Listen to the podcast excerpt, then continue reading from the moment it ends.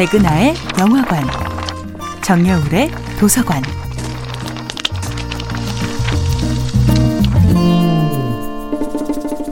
안녕하세요. 여러분들과 쉽고 재미있는 영화 이야기를 나누고 있는 배우 연구소 소장 백은하입니다. 이번 주에 만나보고 있는 영화는 데이빗 핀처 감독, 제시 아이젠버그 주연의 2011년도 영화 Social Network입니다. 새날을 시작하며 아침에 눈을 떴을 때 가장 먼저 보는 건 무엇인가요? 하루의 일과를 모두 끝내고 눈을 감을 때 마지막으로 보는 것은 또 무엇인가요?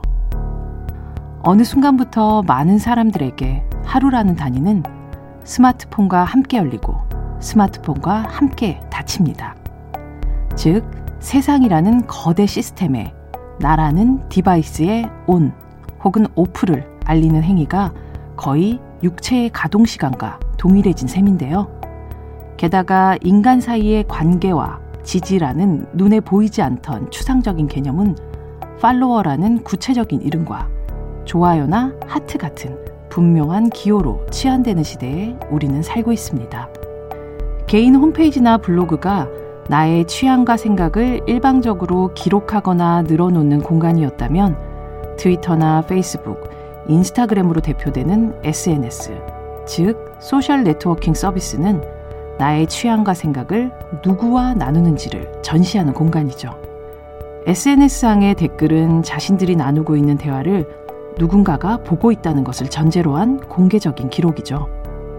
또한 친구가 되지 않으면 제한된 정보만을 허가받고 맞팔이 아니라면 상대의 이야기는 보지만 내 기록은 보여주지 못하는 일방적 추종이 이루어집니다.